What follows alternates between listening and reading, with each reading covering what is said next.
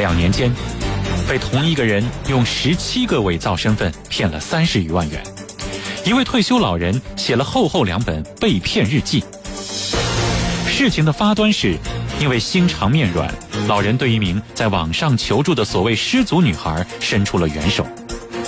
真相揭穿之后，他得知网上的失足女孩其实是一名无业男青年。为了骗老人，编造了一个又一个的谎言。但是，即使明知被骗，老人依然希望这个孩子可以改邪归正。江苏新闻广播，南京地区 FM 九十三点七，苏南地区 FM 九十五点三。铁坤马上讲述。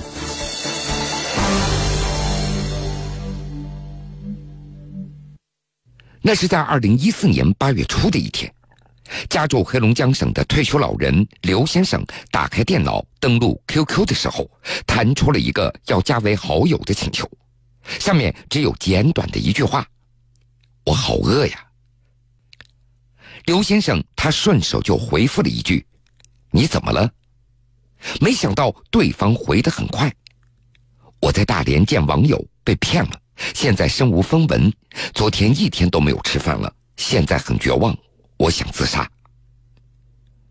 刘先生他从小就家境贫寒，父亲去世的早，他也知道生活的艰难，平时看到谁有困难，他都愿意帮上一把。听对方说了这样的话，刘先生赶紧回复：“你千万不要冲动，有没有需要我帮忙的？”对方回复：“你加我 QQ 吧。”加了好友之后，对方表示自己叫小香，今年二十三岁。六岁的时候，父母因为车祸双双身亡，除了在丹东的姥姥，已经没有别的亲人了。他现在急需四百元的路费回家。听了小香的这番遭遇，刘先生也十分的同情，他决定帮着这个女孩子回家。于是他给女孩所提供的银行账号里打去了四百元钱。这事儿还没有完。几天之后，刘先生再次收到了小香的消息，他表示已经平安的到家了，早就想感谢刘先生了，可是因为没有手机，所以才到邻居家借个网给刘先生发了这条消息，并且问刘先生能不能再给他一千五百元钱买个手机。出于同情，刘先生再次答应了小香的这个请求，给他汇去了一千五百元。这过了没多久，刘先生再次接到小香的电话，女孩的声音听起来有些沙哑。刘先生还以为是信号不好，也没有在意。几天之后，刘先生又听小香说，与他相依为命的姥姥去世了，丧葬费需要一千五百元，可是自己已经拿不出来了，您能先借给我吗？当时刘先生的手里也没有现钱，他只能够先跟朋友借钱汇给了小香。他还告诉小香，这次是他跟别人所借的钱，要求小香必须尽快的还给他。小香也答应了，并且还承诺一周之内一定还钱。没想到还没到一周，小香就把这一千五百元钱给刘先生还了回去。这个行为让刘先生觉得，小香虽然是一个生活困难的人，但是是一个十分讲诚信的女孩子，所以。也就对他放下了戒心。可是让刘先生没有想到的是，这几次的借钱成功，让小香已经摸透了他的心软的性格。为了放长线钓大鱼，这次还钱也只是小香取得刘先生信任的一个手段罢了。觉得小香已经失去了唯一的亲人姥姥，刘先生对这个无依无靠的女孩以后的生活也就十分的关心。而小香呢，面对这份关怀，也表现出非常的感激。他曾经给刘先生发了很长的一段话，大意是：世界上这么多人，我长这么大却只遇到了您这么一个好人。我从小就没有父母，现在姥姥也去世了，我真的是孤苦伶仃。你对我这么好，我可不可以把你当做我的干爹呢？看了小香所发过来的这段话，刘先生也非常的感动。他能够理解那种从小失去亲人的痛苦，另外，他和老伴儿呢只有一个独生子，如果再有一个女儿，他也算是儿女双全了。于是刘先生就答应要做小香的父亲了。小香也从此改口，直接称呼为刘先生为爸爸。既然已经从一个半个陌生人变成了爸爸，此后小香跟刘先生开口借钱，也就好像更加顺理成章了。二零一四年九月，小香说自己想做点小买卖，想跟爸爸借点本钱。一次、两次，分为十次，小香总共从刘先生那儿借走了六万多块。但是很快，刘先生就接到了小香生意失败的消息。小香还想让刘先生继续给他投资，但是刘先生则坚持说生意一直赔本，不能够再干下去了，并且也想借此机会让小香把之前所借的六万元还回来。但是小香却表示，这货款已经被市场老板给压住了，他们正在要钱。毕竟刘先生还没有到老的糊涂的地步了，他觉得这个钱没的是莫名其妙。他也意识到这个女儿可能在骗他，于是他就直截了当的询问小香。面对突如其来的质问，小香也愣住了，在电话那头沉默了将近半分钟以后，他迅速的开始道歉：“爸爸，我对不起你，我错了，我把钱都赔了。我听你说要钱，我怕你着急，所以就撒谎了。”如果你现在一定着急要这个钱，那我只能够去卖身还你钱了。听说小香已经如此的走投无路，刘先生觉得他可能真的是因为岁数小一时糊涂撒了谎，于是也就没有再继续的追究下去了。但是刘先生提出一个问题，他想到丹东看看小香。小香也答应见面了。可是刘先生到了约定的地点，却一直没有等来小香。他刚要打电话问问到底怎么回事手机就收到了小香手机号所发来的短信。对方自称是放高利贷的人，内容呢是小香欠了高利贷七千元钱，现在人就在他们的手上，如果没有人替他还钱，就要把小香给卖掉了。看到这样的短信，刘先生赶紧回拨电话。接电话的的确是小香，小香求他：“爸爸，你帮帮我。”想着得救这个可怜的女孩，于是刘先生就按照对方的要求，又往小香的卡中打入了七千元钱。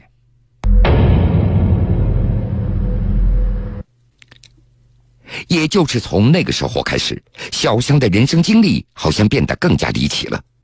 什么被人强奸、被人胁迫卖淫，突然得了癌症，急需吃药治疗，癌症靠偏方治好了。他想去寻找远亲，但是却没有路费。他在老家结识了一个好姐妹，叫小满，两人打工却遇到黑心老板拖欠工钱，只能够借高利贷在维持生活，被逼还钱，无奈跳湖自杀，需要抢救。这一切的一切都使小香不得不一再开口向刘先生继续借钱。如果说到此为止，那都是小香因为自己的各种理由需要用钱，那么接下来所发生的一切，则表示她身边的朋友居然也通通遭遇了不幸。什么好姐妹小满没有生活费，走投无路了；帮助过小香的李亚的妻子得了癌症，没钱治疗。照顾过小香的邻居的孩子考上大学，但是却没有钱去念书，丈夫还出了车祸身亡。这些人纷纷都以自己帮助过老人的女儿小香为理由来跟刘先生借钱了。而如果刘先生不愿意借的话，小香就会出来哭诉，说自己在最无助的时候是这些人帮助了她，自己想报恩，但是却没有能力，所以只能够求爸爸替自己帮这些人一把。这做了一辈子好人的刘先生，仿佛是听不得这类所谓悲惨的故事，于是他几乎答应了这个女儿朋友们所有的请求，而钱则都是打到小香的账户当中。小香说：“她一定会转交给这些人的。”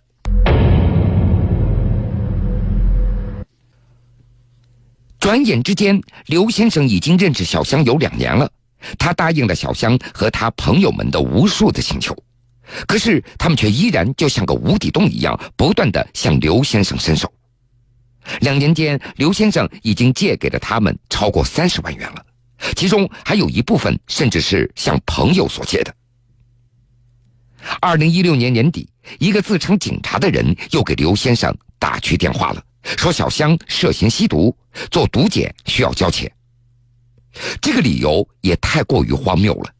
刘先生要求对方发来自己警号和照片，而对方呢也按照要求发来了。刘先生通过查询警号，居然真的找到了丹东的一位警察。刘先生就询问了这小香是否真的在吸毒。对方表示并没有处理过这样的事情，并且在与刘先生的交谈中，这名警察听出了背后可能隐藏的骗局，所以就建议刘先生赶紧报警。终于，丹东市交通公安分局刑侦大队正式接警。通过一段时间的调查，办案人员锁定了一名嫌疑人。可是，这个结果和刑警们原本设想的多人团伙作案不一样。尽管多方侦查，可是参与这个骗局的，好像依然只有一个出生于一九九零年、初中文化、家住在丹东东港农村的无业男青年。平时呢，就靠家里的接济和诈骗刘先生为生。而他呢，甚至曾经用自己的真实姓名李亚，在骗局当中扮演过一个不怎么起眼的小角色。虽然侦查的结果如此，可是刑警们却依然存在一个疑问：这李亚是个男人，即使刘先生从来没有见过什么小香，但是分明也跟他通过很多次电话了，十分确信那就是一个女性的声音。如果李亚真的没有同伙，那么他是如何发出女性的声音呢？面对民警们的疑惑，李亚他交代了答案。那是他通过一种变声软件将自己的通话声音变成了女性，而骗局的设置呢，看似复杂，实际上呢也非常简单。李亚以小香为主线，另外编造了多达十六个小香身边的人物，他们有的是朋友，有的是坏人，角色不同，但是目的呢是相同的，只是为了多一些理由骗刘先生的钱而已。而最终让李亚栽了跟头的那个警察的警号，也只是他随手在网上找的，因为他觉得刘先生之前太好骗了，没有想过这次他真的会核实，甚至会联系到那位警察。以往破了案，警察呢都会尽快通知被害人，但是这次警察却不知道该怎么和刘先生说出实情。因为即便最后报了警，刘先生依然在问能不能再给这个小香一次机会。刘先生在报警之前，他真的就没有看破小香的那些不堪一击的谎言吗？面对办案人员的疑惑，刘先生回答：“小香每周要病个好几次，一个月之内甚至能够被绑架两三次。我活了这么大岁数，怎么能够看不出这是谎言呢？”民警更奇怪了。你为什么还要继续原谅他呢？继续给他打钱呢？刘先生沉默了一会儿，他笑了笑。小香说：“他自己二十出头，跟我儿子的年龄都差不多了。我是真的把他当做女儿看待了。我觉得不过是一个涉世未深、走歪路的孩子。他撒了很多谎，可是我依然选择相信他是因为不得已的困难才这样做的。我不断的帮着他。”我也只是希望有朝一日，这个孩子也许在度过难关之后，能够跟我坦白一切，改过自新。听到刘老先生的这个回答，办案的民警也是哭笑不得。其实，在办案民警看来，在侦查的过程当中，有一样东西对破案起了巨大的帮助，这就是刘先生这两年所记的日记。在这两年当中。刘先生几乎用日记的形式记录了上百次小香等人向他借钱的缘由和金额，从百八十到上万元，每一笔那都清清楚楚。刑警就问刘先生：“你是不是刻意记下这些东西的，还是为了方便讨要？”看着自己两年来这厚厚的两本日记，刘先生表示：“那只是因为自己一直都有记录的习惯而已。”没想到，却不知不觉当中写出了两本让人心寒的被骗日记。两年间，被同一个人用十七个伪造身份骗了三十余万元。一位退休老人写了厚厚两本被骗日记，事情的发端是，因为心肠面软，老人对一名在网上求助的所谓失足女孩伸出了援手。真相揭穿之后，他得知网上的失足女孩其实是一名无业男青年，为了骗老人，编造了一个又一个的谎言。但是，即使明知被骗，老人依然希望这个孩子可以改邪归正。铁坤继续讲述。案件到这儿已经基本清楚了，犯罪嫌疑人李亚因为涉嫌诈骗已经被刑事拘留。在这个掺杂了一个老人太多感情的诈骗案件中，刑警问了嫌疑人一个情感的问题：“你连续骗一个真的关心自己的老人长达两年，难道你的心里真的没有一点愧疚吗？”李亚想了一想，他回答：“我也有过。”面对刘先生的关怀，他表示自己也曾经闪过坦白的想法，但是他又害怕了，他怕刘先生知道真相之后会让他还钱。他甚至习惯了用骗来的钱大手大脚的去生活，给女朋友买礼物。李亚也曾经试图找一份工作，可是他觉得干活又太辛苦。让民警没有想到的是，李亚还说出了这样的一句话：“骗钱来的更容易一点，生活也更加舒适，那我何苦要出去受那个累呢？”这个骗局开始于二零一四年。对刘先生来说，这也算比较特殊的一年了，因为这一年他退休没有多久，而独生子呢又在外地工作，只有他和老伴儿在一起生活。他偶然认识小香的时候，老伴儿还有事儿出了远门。平时刘先生除了自己出门遛弯或者见见老朋友什么的，他唯一的兴趣就是刚学会不久的上网。家人不在身边，各有各的忙碌。刚开始，刘先生给这个所谓的小香打钱的行为，并没有人知道。